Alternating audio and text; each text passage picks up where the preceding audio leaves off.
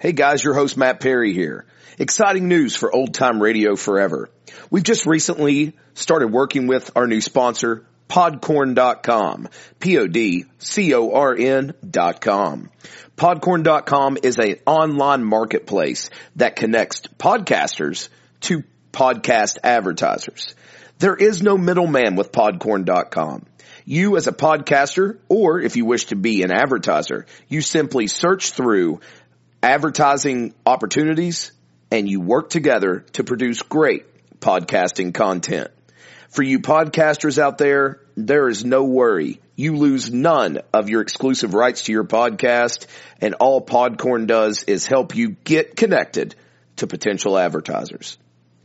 The great thing about Podcorn working with Old Time Radio Forever is it allows me to devote more time to the program. So now there'll be more episodes each week and inside of each Old Time Radio Forever episode, you have multiple Old Time Radio shows. So show a big thanks to our new sponsor Podcorn and click the link in our description below or head on over to podcorn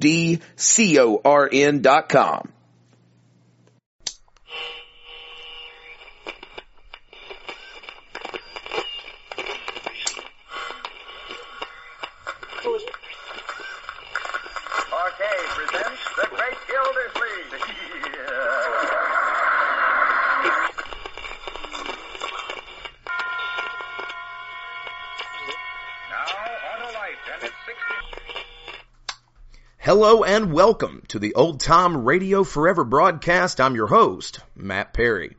Join us weekly as we explore the golden era of American radio through the dramas, westerns, mysteries, and comedies that shaped the golden age. Be sure to give us a thumbs up or a five star review on all of the podcast directories that you may use.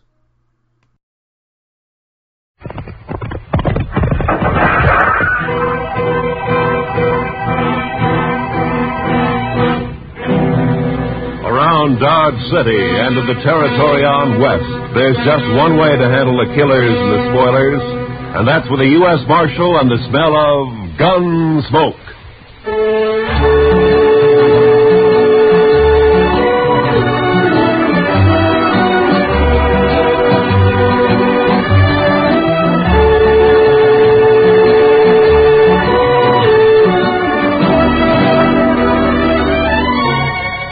Gunsmoke, starring William Conrad. The story of the violence that moved west with young America. The story of a man who moved with it. Matt Dillon, United States Marshal.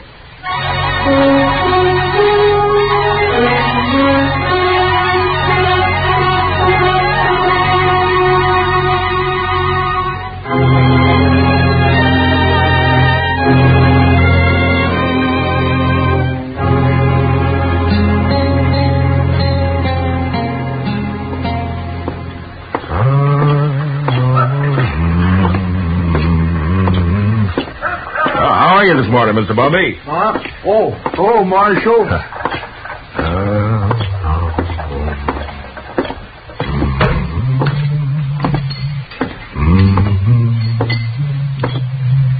Morning, Mr. Dillon. Morning, Sam. Is, uh, Kitty around?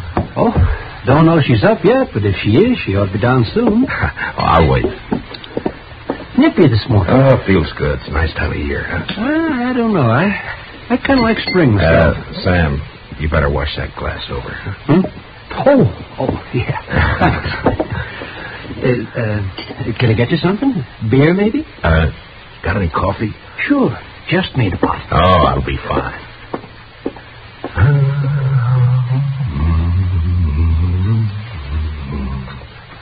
Her face is so wondrous. That's pretty, Ma. you got a pretty voice. Oh, he's good enough for calling the hogs, I guess. yeah, you, you just get up? Oh, a while ago. Why? Boy, it just strikes me I haven't seen you close too early like this. Uh-huh. No, no, I, I, you look fine. I, I, I, mean, I mean that you. You better quit by your head. yeah, I guess. Where's Sam? Oh, he's bringing in coffee. Oh, Sam, cup for me, please. Sure, Miss Kitty. What's the occasion, Matt? Uh, Kitty? Um, there's a party tomorrow night, a dance. Uh, It's a benefit for the new school down at the hall, you know? and, uh, every fellow's to bring a girl. You know? It happens at dances. Go on. well, uh, what I'm trying to. Will you go? Uh, with me? I'd kind of like to, Matt, but no thanks. Oh. Well, I gotta work here. You know that. Besides, Well, you ought to be able to get off. well, even if I could, ladies might not take kindly to it, Matt. I'm not rightly polite society. Ah, what do you care about what the... Well, thanks anyway, Matt. Ah, that smells wonderful. Sammy, I think I'll marry you. Me? Oh, shucks. Me? Oh, shucks. Uh, listen, Kitty, about the dance, I, I've already bought the You're, you're sweet, Matt, and I thank you kindly for thinking of me, but uh, you better ask someone else. Well, it, it isn't Kit. Sam, will, will you go and polish up your glasses, please? Hmm? Oh, oh, sure, Mr. Dillon. Sure. N- now, look, Kitty, I'm asking you to go with me. It, well, it's important to me that you go. Are you making love to me, Matt? At this hour in the No, morning? no, I, I mean it. I, I want you to go to the dance. You want to be embarrassed. You want everyone to stare at us. You know what they'll say? My, my, the marshal really should have better sense than to bring that woman here. It ain't decent. It ain't proper. Oh, Kitty. Well, it's true. I'm a hostess at the Texas Trail, a, a saloon. You know what they think about me. Well, I... Will you go, Kitty? No.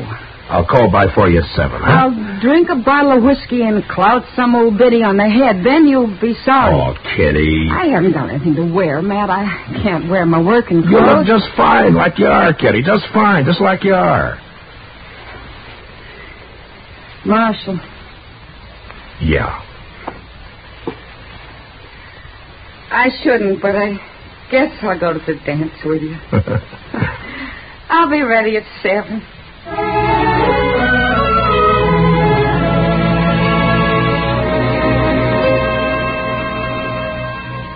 How do you talk about a woman like Kitty? The color of her hair, eyes, the shape of her leg, the way she spoke, thought. Well, that's a picture you had to get by looking and hearing. Otherwise, you, you'd never know it. And I felt real good about taking Kitty to the party. The first time we'd really be out in company. And I liked the idea.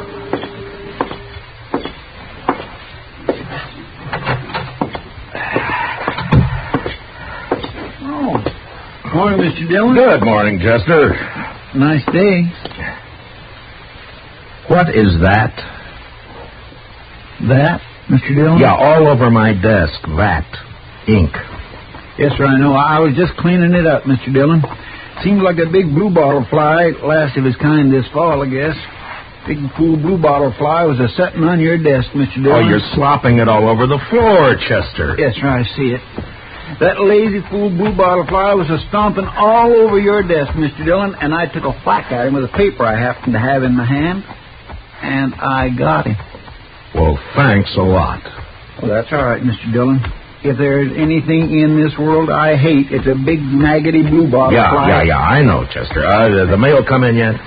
Yes, sir. A couple of minutes ago. It's right over there. Oh, okay.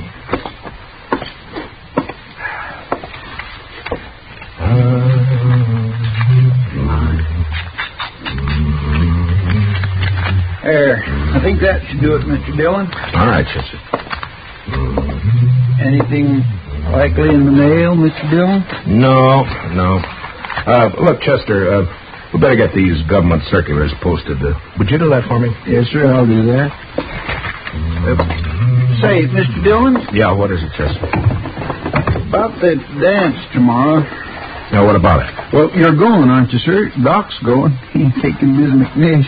I- I'm going. Everybody's going. You are going, aren't you, Mr. Dillon? Yeah, I'm going. Don't seem right, a man your standing not to go to a big social like we're. You are? Yes. Well, that's fine. Just fine. Uh, Doc and, and me, we were talking, and it just didn't seem right to us that a man like you didn't have no real nice, sweet girl to escort to a big social. I got one, Chester. A real nice, sweet girl. I'm taking Kitty. Miss Kitty? I asked her before I came down, and she accepted. Well, that's good. Miss Kitty. uh, That's right, Chester. Uh, I uh, got, I got a couple of letters off to Washington, Chester. You, you want to go and see about posting those circulars, huh? Yes, Mr. Dillon. Ah, fine.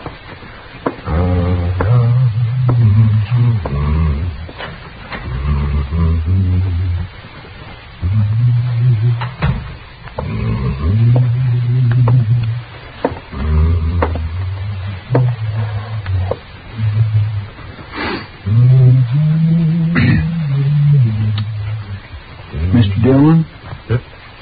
Oh, what is it, Chester? Well, Mr. Dillon, it it ain't none of my business, and I, I did not have no right to say it. Say what? Well, sir, I I Yeah. I was wondering if I might borrow one of them fancy ties off you for the party. That's not your business. That's what you haven't got any right to say. Yes, sir. No, that's right.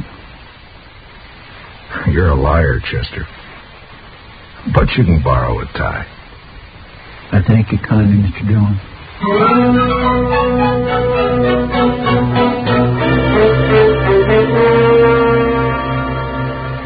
You work for a long time with a man, and you share a lot of life and a lot of death. And after a while, you you know him even better than yourself. Well, that's the way it is with Chester and with me. Now, he had something on his mind, and I figured after a while he'd get it off. Well, the morning went, and it was almost noon when Chester came back. Gonna go have some dinner, Mr. Dillon? Yeah, I think I will. How about you? Hungry as a ragabone possum. Did you get the posters up? yes, sir. Well, okay, let's go. Uh, Mr. Dillon, Yeah. I guess there's something you ought to know, sir. There's talk. Yeah. All right, Chester, come on, get it out. It's all over town. About you taking Miss Kitty to the dance tomorrow night. What do you mean, all over town? I only asked her this morning. Yes, sir, I know. Best I can figure, Sam over at the Texas Trail must have heard you and let it slip. There's been a mighty fierce mess of gun clobbering up and down. All over. All right. Uh, thanks for telling me, Chester. It ain't none of my business. Yeah, I know. You said that before. Yes, sir. I surely did. Well, let's go get something to eat.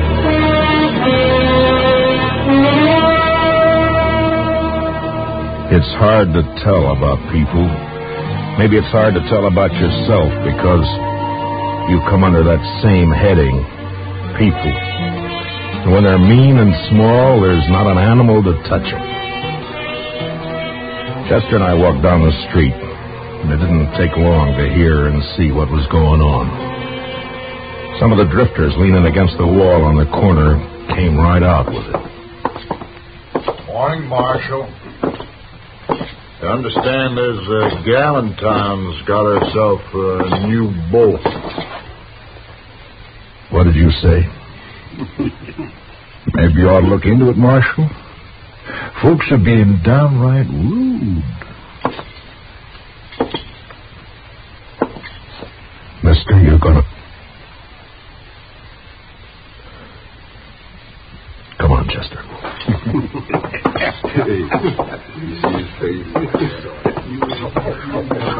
Ought of me. Every one. Yeah. What are you gonna charge them with? Pestilence, Mr. Dillon. Just plain pestilence.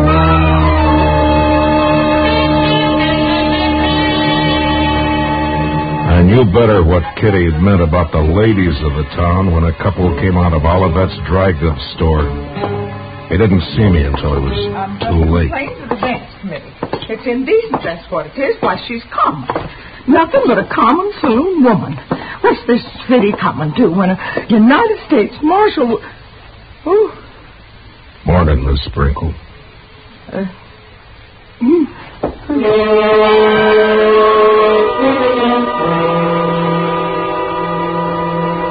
When a man's born, they, say he's blessed or cursed with a lot of things already in him. Take pride, for instance. Sometimes pride can be a curse. Well, maybe I had more in my share. Maybe it would have been a sight kinder if I'd not taken Kitty to the dance. But I did.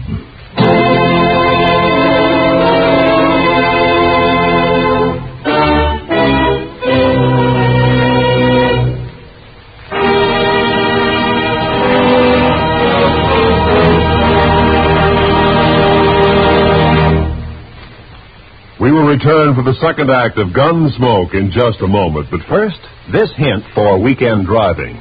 Whatever you do, be moderate. Be obedient to all traffic laws. Be careful. Use your head and don't take chances. Now for the second act of Gunsmoke.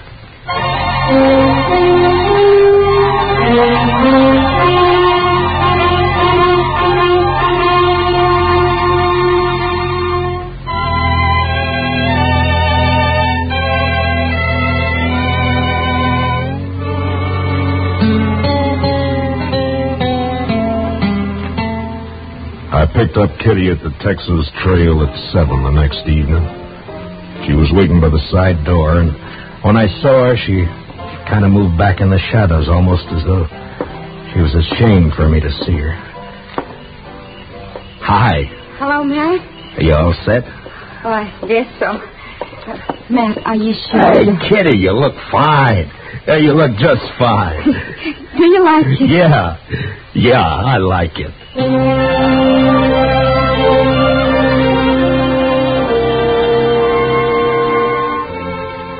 We walked along the street down to the hall, and I, I kept looking at her like, like I say, you know, you, you, you had to know this, Kitty, to understand what I mean, and even then you get a surprise. She was like a 17-year-old on her first date, and she was like all the women you'd ever known and loved, soft and innocent. And something else, something that's female, and you can't figure out what. Something that makes you drunk without a drink inside you. It was snowing a little, and the flakes caught in her hair and melted into the black of her velvet cloak. And just before we went in, I looked at her again. And I didn't care. I, I was proud she was with me.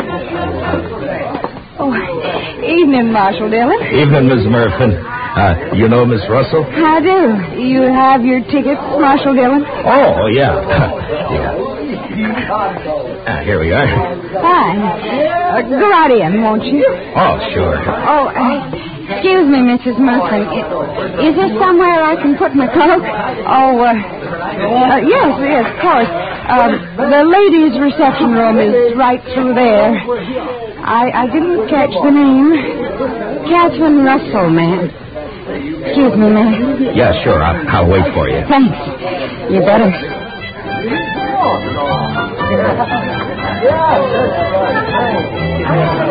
I could see them through the big open doors in the hall. They were all there.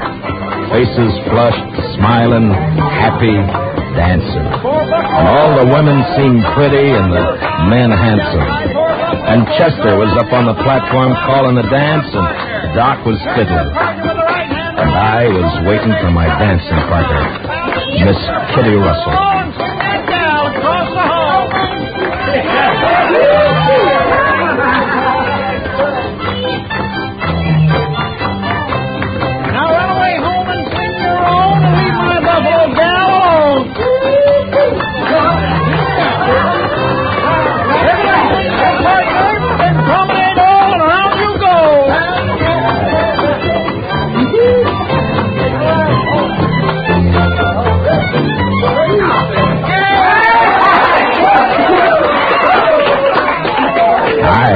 you so long? I'm sorry, Matt. I had a skirmish with one of the genteel females in there.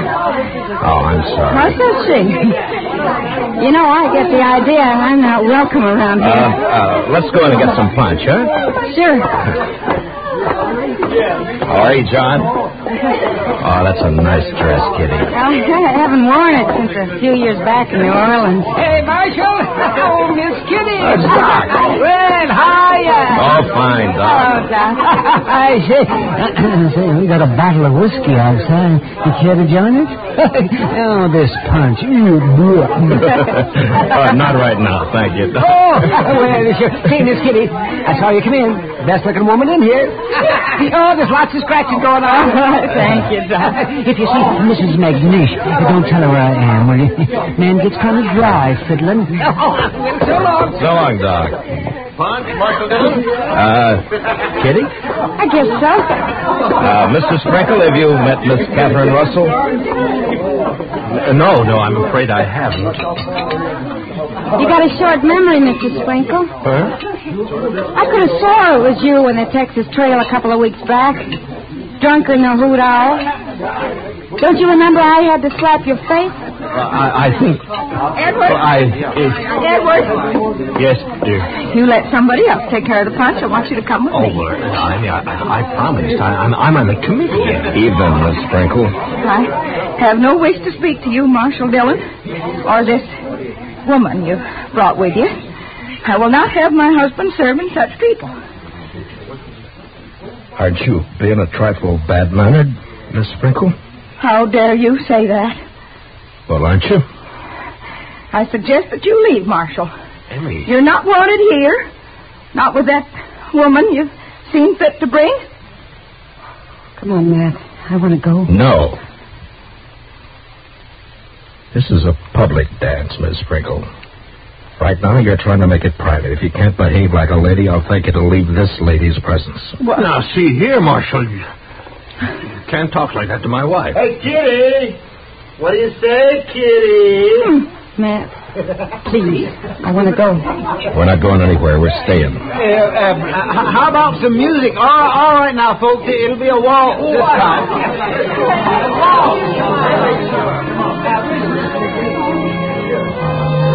Thanks for the punch, Mr. Sprinkle.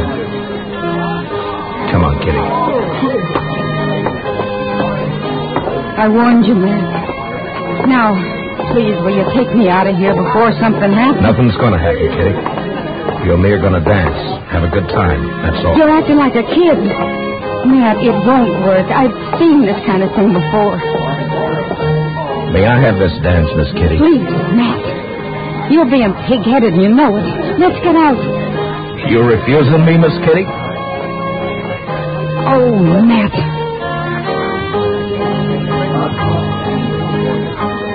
We danced. But it wasn't what I hoped it'd be.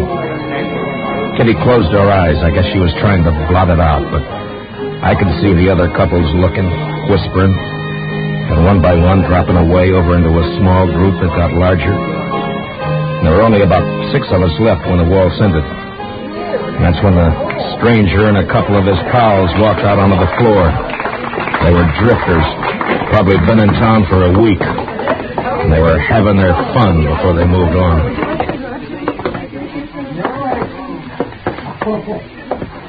Marshal, I got a painful duty. Yeah? The folks in this town seem real upset about you bringing that mm, woman in here. What's your name? Oh, I'm just a fella. I kind of made myself my friends here at Committee of Three, seeing how everything's done by committees here, and we, yeah, we figured it would be best if you take your um, friend home. Mister, I'm the marshal in Dodge Matt, City, and I'm. I'm leaving. You're staying here, Kitty. She's smarter than you, Marshal. Everything all right? Everything's fine, Chester. Now, this ain't a matter of law, you know, Marshal. It's decency and, and, and what's right. Yeah, and Marshal, this ain't right. Mister? I'm taking this badge off. Chester, you stay here with Kitty. Matt, don't you do it. Now come Matt. on outside. You. We're going to talk some more about this out there. Oh, it's cold outside.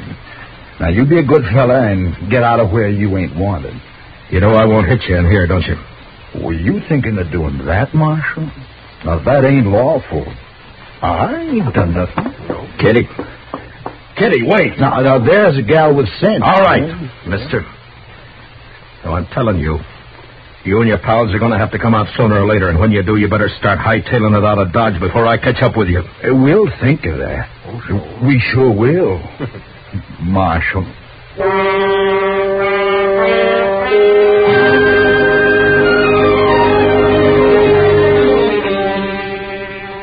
Just three no good drifters, hating the law, finding pleasure in trouble. Kitty had gone, and I went out into the street. It had stopped snowing. Just cold. Much colder. I went up to the Texas Trail. There was only two people in there. Some guy dead drunk on a table and someone else standing at the bar looking into the mirror at me.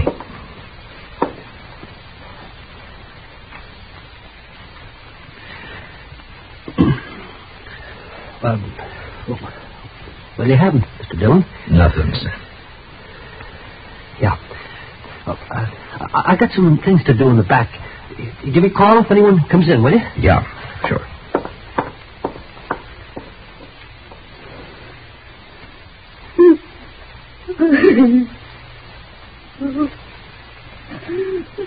I'm, I'm, s- I'm sorry, Kitty. Shut I, I'm sorry. I'm bad. Bad. Oh, Kitty. Oh, it's all right. Sure, it's all right. I'm so mad. I, I could. Yeah, I know. I should have known better. No, it, it was me, not you. No, it wasn't that either. It was all those polite ladies and gentlemen. Give me a kerchief, will you? Yeah. Here. Mm-hmm.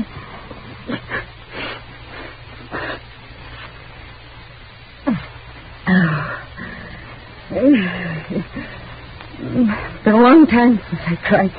Yeah, sure. It wasn't so much for me, for you. I want, I wanted to cry right there in the hall, watching you and knowing there was nothing you could do. Nice mess of people we got in Dodge. No, it's not them, man. It's me. I've run into this before. The only difference was I didn't have you around. I wanted it to be right tonight because of you. A lot of narrow-minded prayer spouting. Yeah. They hurt your pride, didn't they? No, no, it, it wasn't that. No? No, I, I wanted you to go with me. That made me real happy. But maybe we're different, Matt. You and me figure life different to them. That's not their fault. There's a lot of folks there I know. I, I smile at them on the street. They talk to me.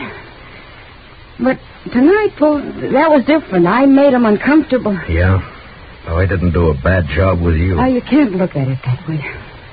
And you can't go fighting the whole town either. There's three fellas going to get hurt. No, I don't want you to do that, do that Matt. Just let it go. Let it go, Matt. They don't mean nothing. You know what means something to me? What? That you asked me to go to the dance with you. I knew what was going to happen, but it was worth the chance. I thank you for it, Matt.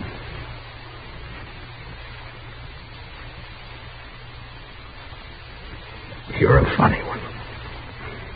Am I? but you sure showed 'em up, those women. the way you look. I'm glad. you know, you look pretty fine yourself. Sam, Yeah? uh, you got any champagne, Sam?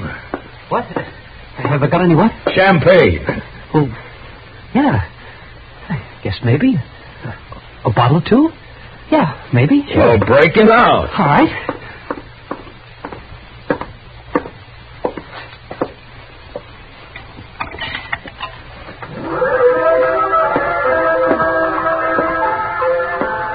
Miss Kitty,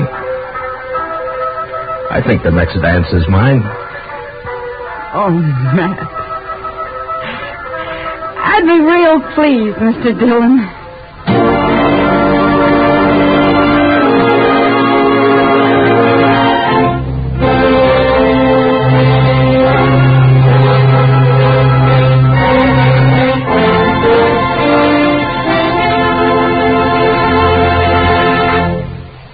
Gunsmoke, under the direction of Norman Macdonnell, stars William Conrad as Matt Dillon, U.S. Marshal. Tonight's story was specially written for Gunsmoke by Anthony Ellis, with music composed and conducted by Rex Koury.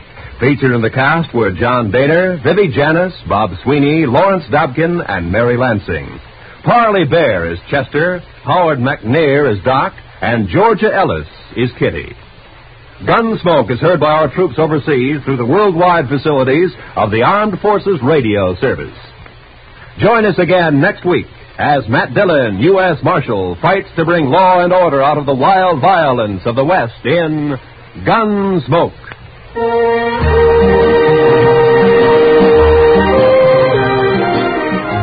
Miss Robert Trout and his timely roundup of world news tomorrow on most of these same CBS radio stations. Roy Rowan speaking.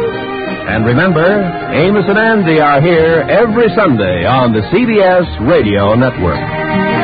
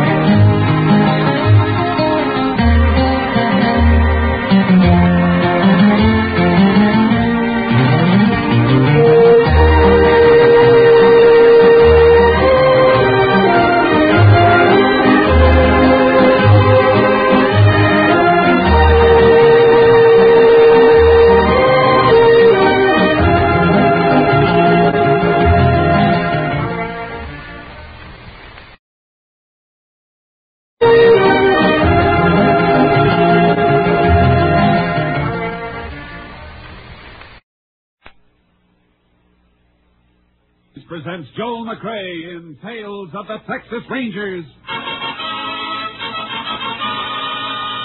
On stage tonight, transcribed from Hollywood, another in the Wheaties big parade of exciting half-hour presentations.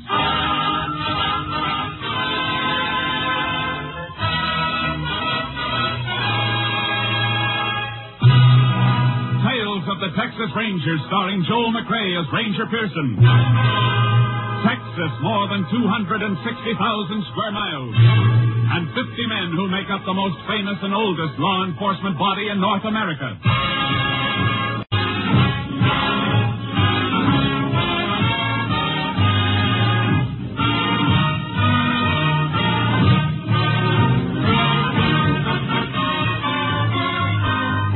Now, from the files of the Texas Rangers come these stories based on fact. Only names, dates, and places are fictitious for obvious reasons. The events themselves are a matter of record.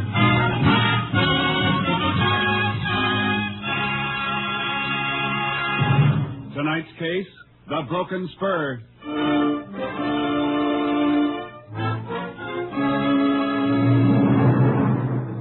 Saturday night, June 5th, 1948. The time, 10 p.m. On a small ranch 10 miles south of Cranston, Irwin County, Texas, Milton Thomas was counting a large sum of money, preparatory to locking it up for the night. As he was counting, his dog Rags appeared to be nervous. Thomas tried to quiet him. Brad, stop that. You're making me count wrong. Fifty-one hundred.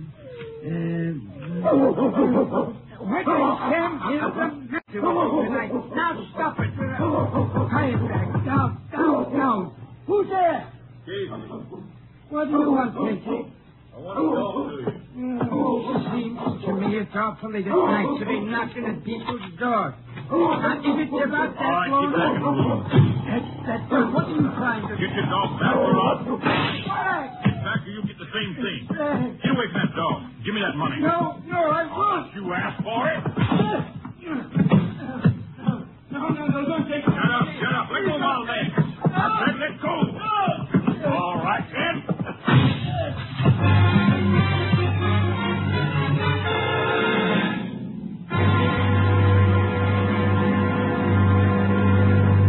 Tales of the Texas Rangers will continue in just a moment. If you've got a job to do tomorrow, partner, get your Wheaties. Sure, Breakfast of Champions is for you, just like it's for Ralph Kiner, Pride of the Pittsburgh Pirates. You may not play ball for a living, but whatever your job is tomorrow, you can do it better on a better breakfast. And it's a better breakfast you're starting with Wheaties. There's a whole kernel of wheat in every Wheaties flake. Yes, whole wheat, good, sound, whole wheat. Plump and ripe and bursting with vitamins and minerals and protein for your vitality, your energy, your working power. So tumble the Wheaties out of the package, pour on the milk, put on the fruit, pick up the spoon, and smile. You're eating good to be feeling good. Breakfast of champions for people who are going places. Are you ready? Try 'em. See how Wheaties at 7 can help at 11.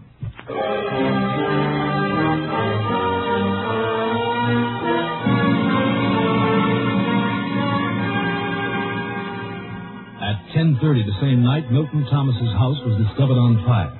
The Cranston Fire Department was called. Next morning, the local sheriff, making a routine investigation, discovered the burnt remains of a broken chair next to Thomas's body. He ordered an autopsy. The results prompted him to call the Texas Rangers. Ranger Jace Pearson was assigned to the case and arrived at the scene of the fire early that afternoon. Well, howdy, Ranger. I'm Sheriff Saxon. Howdy. My name's Jace Pearson. Come on, I'll show you the house. Or what's left of it. All right, folks, step back, please. Shouldn't have all these people walking around here, Sheriff, ruin any footprints there might be. I had my deputy here just a few minutes ago, Pearson. I sent him down to get some coffee. All right, folks, step back away from the house, all of you. Now get back to the fence, please. All burned out except for the walls, but you may find something. You said when you called you didn't think it was an accident. I've been sheriff here for 18 years, and I'll stake my reputation it wasn't. It was arson to cover murder. Based that on the autopsy? Yep. Coroner couldn't find any traces of carbon granules in the bronchial passages or lungs, and only the normal amount of carbon monoxide in the lungs. Indicating Milt Thomas wasn't breathing when the fire started. Right.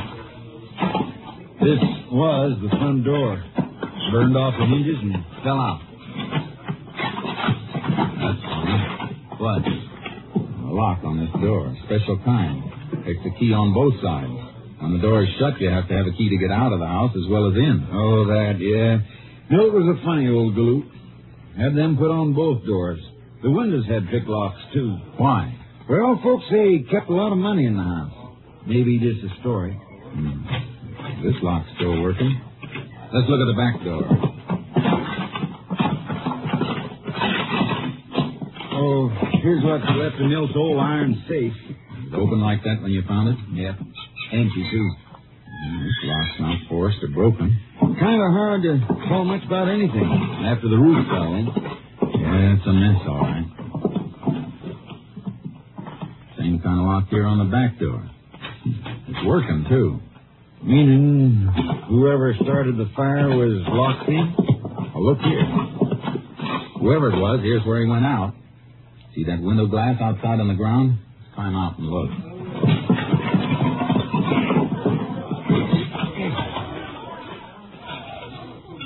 See? The heat didn't break it. It's not crazed. It was knocked out from inside. And do you think the killer was trapped inside? Could have been, after he set fire to the place. How about footprints, Sheriff? Oh, there's thousands of them. Volunteer firemen went around all during the fire. Wait. Wait, here's something. Huh. Looks like a spur rowel. That's exactly what it is. Broken off a spur. Right below where the window was. Maybe busted off by a man jumping out the window with his tail feathers on fire? Maybe. I don't envy you none, Pearson. How come? Well, as a clue, the spur rowel's probably mighty important. But, but what, Sheriff? I was just thinking. There probably ain't over 10 million spurs in the state of Texas with rowels just like the one you got there in your hand. well, your figure may be a little high, Sheriff, but I get your point. Hey, Jack. Yeah, what do you think you're doing, Jack? What's the matter, Sheriff? You know darn well what's the matter. I told you to keep back. I was just looking around. Well, stop kicking around those ashes. And the rest of you. That's evidence you're tramping on. we didn't mean no harm. Now listen, all of you. It's the last time I'm going to tell you. How'd you like it if we thought one of you was the criminal, coming back to the scene of the crime and deliberately trying to destroy evidence? Oh, Okay, then, get back or get off the property altogether. Uh, books say that's generally not true, Sheriff. Huh? About the criminal in the scene of the crime. Happens only once in a thousand times. Oh, I know it. I just want to throw a scare into him. I see. Oh, by the way, who was that fellow you were talking to? Him? His name's Casey. Jack Casey.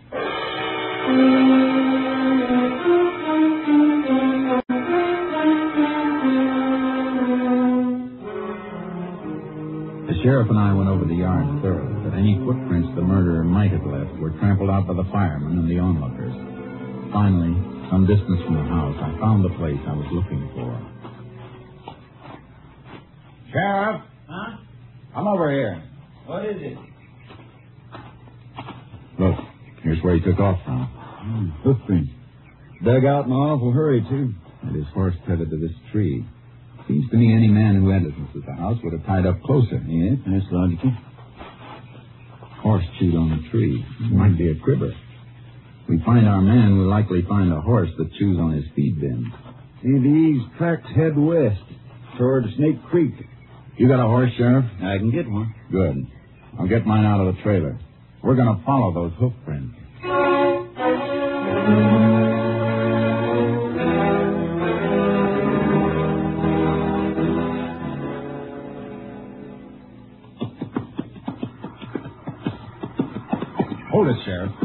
Your horse off that bank. Why? Why? What's the matter?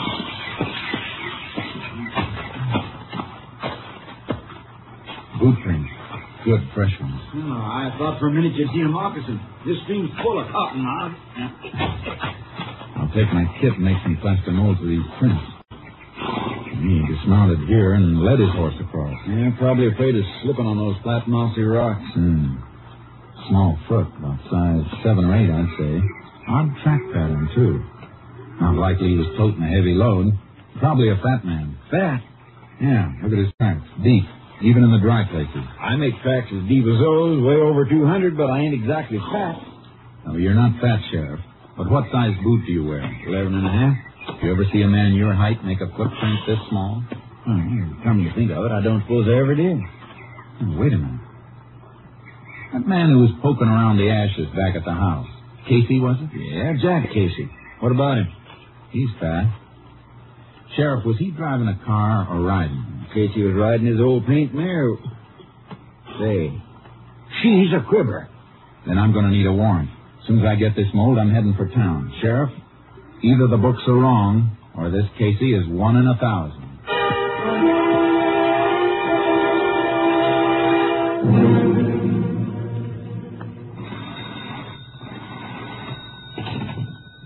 Operator. Operator, this is Jack Casey again. What about that call I've been trying to get through for the last hour and a half? Yeah, Money, Texas, the Delta Sawmill Company. I know it's Sunday, but somebody's bound to be. Who's that? Oh! What are you doing with that gun? Oh, it's you. Operator. Hello, operator. Uh, you said you'd call me back every 20 minutes. It was over a half hour last time. Well, keep trying. Jack, who are you trying to call? And what are you doing with your shotgun? Leave me alone, Martha. Where you been since noon? You were supposed to meet me at the Tate's for dinner. I know it, I know it, but. Who's that? Who is it? Texas Ranger. What? Jack, what have you done? Put that gun away. Get in the back room. You ain't fixing to shoot him, are you? If I have to. Jack, don't do it. Please, Jack, don't be. Oh, hold it, Ranger. Stay where you are. Put that gun down, Casey. You're not coming here. I got a warrant here says I can. And I am. Jack, put it down. Right through that barrel. Oh, no. Give me that. You all right, ma'am? Yeah. Yeah, I'm all right. Shotgun's a nasty thing to carry around cocked. I'll just oh. take this. I want to look around a little. That's your bedroom? Yeah. Mirror outside yours? Yes, it is. Are these your boots? Mm-hmm. How'd you break this spur? Huh? Well, I didn't know it was broken. I'll take these boots along. You want me to get it, Jack? No. Is somebody going to answer? Yeah, sure. Hello? What? Never mind, Casper. You better come along with me, Casey. What's this all about, Ranger? Where are you taking Jack? He thinks somebody killed Milt Thomas. To be exact, he thinks I did. No. You seem to know some of the answers. Some of them. Before we go, Ranger, I'd like to ask you one question. Sure. What time did this so-called murder take place? About 10 o'clock last night. Ten o'clock. Well, that's I'll when we were- handle this, Margaret. Suppose I can prove where I was last night. We're just as anxious to prove a man innocent as guilty, Casey. Do you have any witnesses? About 300 of them. At 10 o'clock last night, I was sitting in the Cranston High School auditorium watching my niece graduate.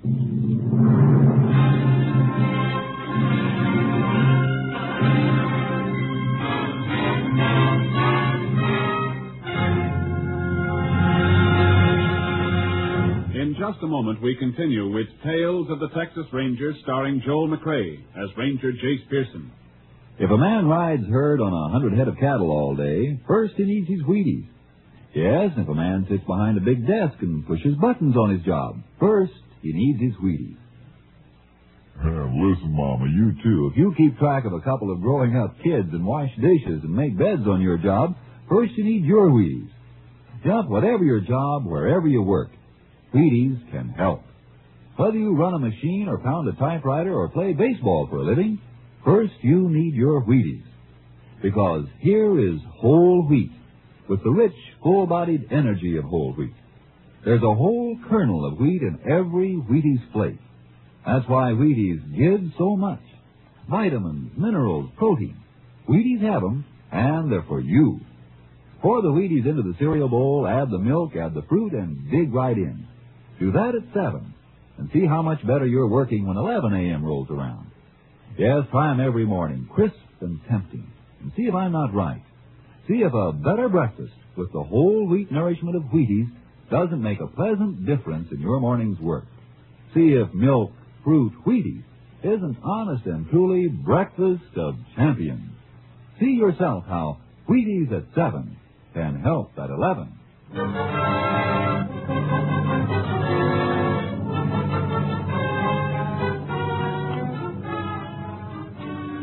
stuck to the alibi that he'd been at the graduation the night before, but I already had enough evidence to take him in. While the sheriff was out asking questions around town, I tried to break down Casey's story.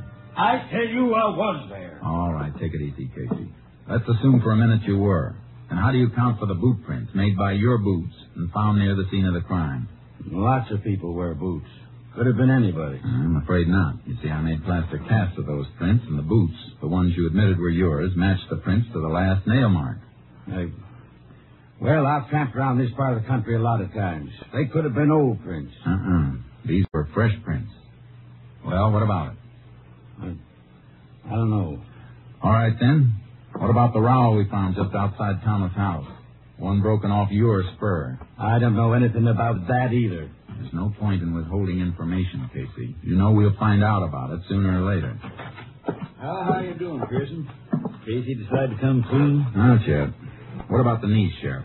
The neighbors say she and her family left on a vacation early this morning. You know anything about that, Casey?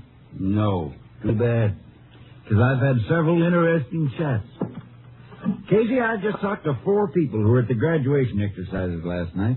Four people who know you. And not one of them remembers seeing you there. I was at the high school last night, I tell you. Casey, the sheriff talked to four people who didn't see you. Well, who did? I don't know. It was dark in the auditorium. Didn't you speak to anybody? No. Thing had already started. And... Oh, wait a minute. Yeah. I talked to one of the ushers. What was his name? Wasn't a him, it was a her. One of the high school girls. He's wearing a long pink dress. Uh, Sheriff, who's the principal of the high school? Mr. Shot. Warren Shot. All right, lock Casey up. I'm going to find out who the ushers were, and especially the little girl with the long pink dress.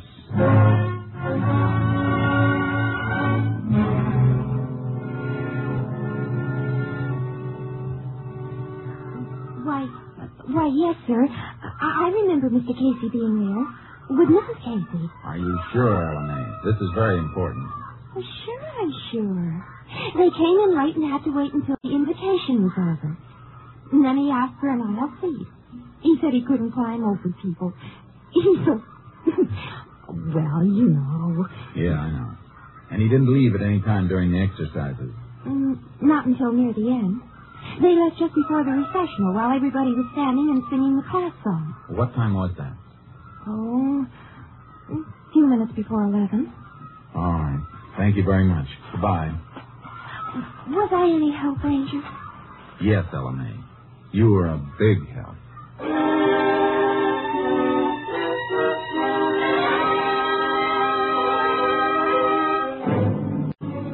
I was stuck. It looked like I was going to have to release Casey. Then I remembered something. The phone call that came in while I was out at Casey's place. The one he'd been reluctant to answer. I dropped by the Cranston telephone office. This is the call you wanted, Ranger.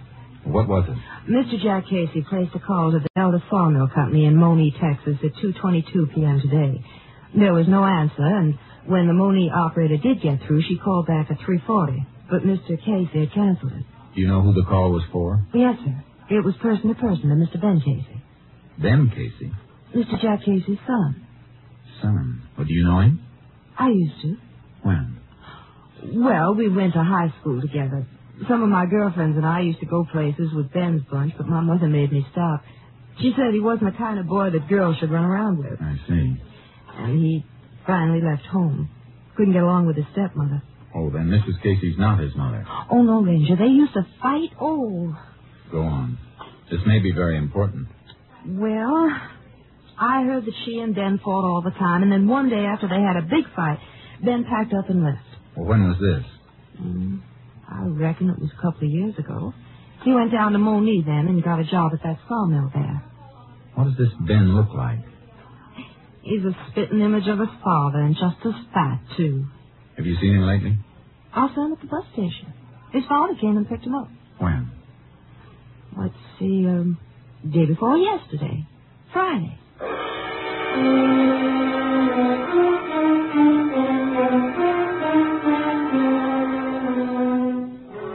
There was no doubt now why Jack Casey wasn't talking. He was protecting his own son. I put a call through to Mrs. Casey and met her at the sheriff's office.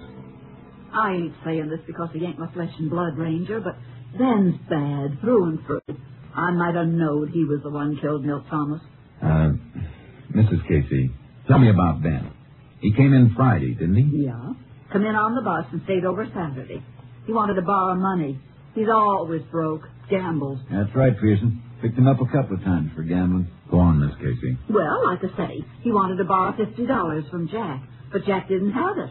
He just paid off a note to Milt Thomas, and he was kind of strapped. Oh, your husband owed Thomas money? Yes, but it was the last payment. Jack was joking about how Thomas always wanted cash money, didn't trust checks. Did Ben hear him say this? He sure did, Sheriff. And then he sucked around all day Saturday until we was getting ready to go to the commencement that night. And just before we left, he said he was going to use Jack's horse to go for a ride. At night? Yeah, seemed strange to me, too. And then he asked could he borrow a pair of Jack's boots. He was wearing flat heel shoes. Uh, they wear the same size? Oh, had, ever since I can remember. Well, anyway, we went on to the graduation, and when we got home, the mare was in the barn, still saddled, all sweaty. Looked like she'd been run almost to death. And Jack's boots were tossed on the floor, and Ben was gone. All right, Miss Casey. That's all for now, and thanks. You're welcome. Come on, Sheriff. We're going on a little trip.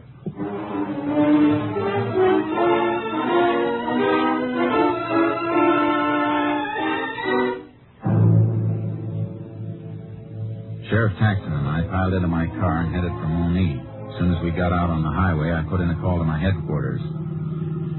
Unit 10 to KTXA. Unit 10 to KTXA. KTXA to Unit 10. Go ahead, Unit 10. Unit 10 leaving Cranston State Highway 22 en route to Monee. Investigating murder suspect believed in vicinity of Delta Sawmill. Will keep KTXA informed. Unit 10, 10-4. Okay. KTXA, Austin.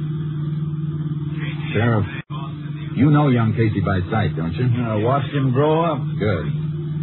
If he's gone and we have to comb for him, I don't want to turn up the wrong fat man again. Oh, you'd know him now, after seeing his father. Except for age, they're the same. You mean except for age and the fact that the young one's a murderer?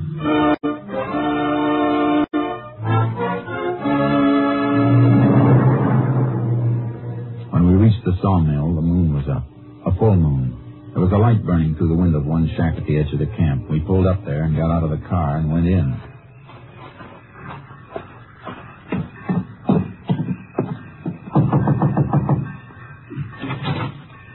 Well, howdy, Ranger, Sheriff. Hi. We're looking for a man named Casey. Ben Casey? Yeah, you're right. I don't know for sure. Sleeps in the big bunkhouse down the line. Which bunk? I'll show you if you like. Fine.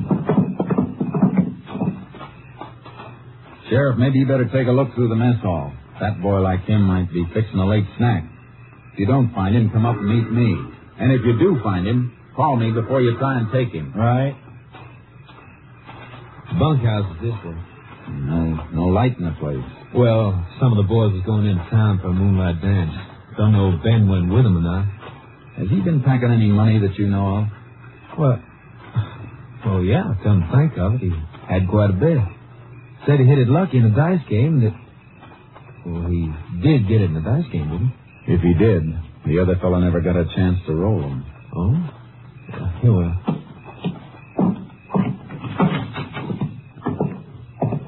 I'll light this lamp for you. Uh, ben sleeps in that third bunk on the right. Thanks. I'll wait for him. All right, I'll get back to my books and just entering the shipment that's being hauled out tonight. That's why you found me working. Go ahead. But uh, if you see Casey, don't mention I'm here. The foreman went back to his shack, and I ripped Ben Casey's bunk apart. There was nothing in the bunk but a covering.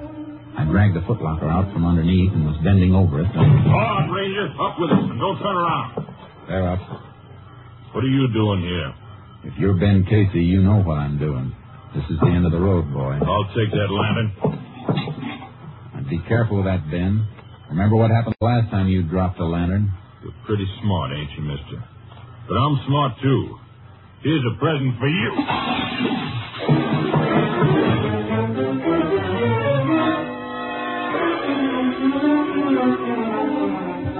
The lantern hit the edge of the bunk, and the flaming kerosene splashed over me. I beat the flames out with my hands and dove for the door.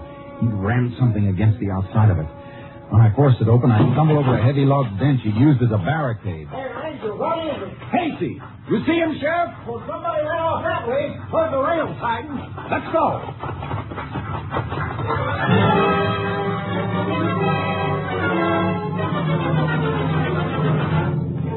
We spotted him swinging up the side of a flat car as the train hit the main line and started to roll. We grabbed onto one of the last cars and scrambled to the top and started to work our way forward. There he is. About five cars ahead. I can't see him. Kerosene scorched my eyes. he'll see us, all right, and shoot. Front flat. We'll crawl up on him. He can't go any farther than the length of the plane. There it goes. He's jumping. I see him. I'm going after him. Well, I'm coming with you. He's breaking the wheel.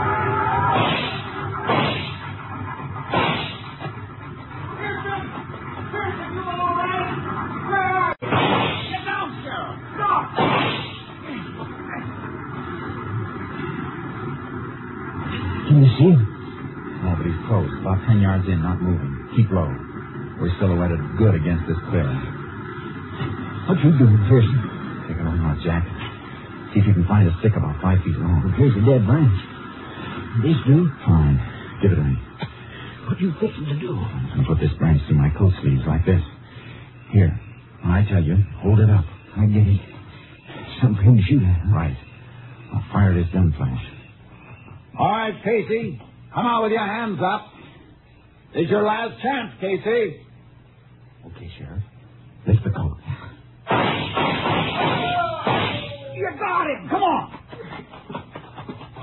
Don't shoot me. Don't kill me. Oh, please, please give me a chance. Like you gave Milt Thomas? It was a short train ride, Casey, but I got a hunch you'll get a longer one soon. Come on.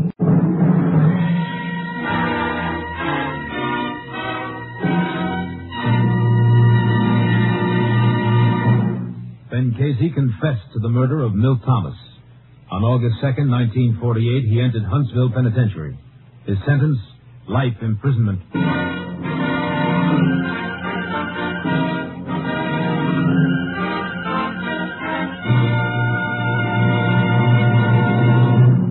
Joe McCrea, that was a great show tonight. Wheaties and I are proud of you. Thank you, Frank. I like to please the customers. Well, now, so do I. Take Wheaties, for instance. Frank, are you going to say that Wheaties taste good? Well, yes, I was going to touch on that. And are you going to say that Wheaties are good for people? Yes, yes, I was going to say just that. Anything else? Well, no, I guess that just about covers it, Joel. Except, uh, Except telling people to get some. that's it. How'd you know? Well, that's easy, Frank. I'm a Wheaties eater myself. You hear that, folks? You too can be a Wheaties eater as early as tomorrow morning. Breakfast of champions, you know. Get some. Week, Joel McCrea in another authentic reenactment of a case from the files of the Texas Rangers. This story was transcribed and adapted by David Bruce and was produced and directed by Stacy Keach. Hal Gibney speaking. And this is the Wheaties man, Frank Martin, inviting you to listen Monday night to Frank Lovejoy and Night Beat on the Wheaties Big Parade. See you then.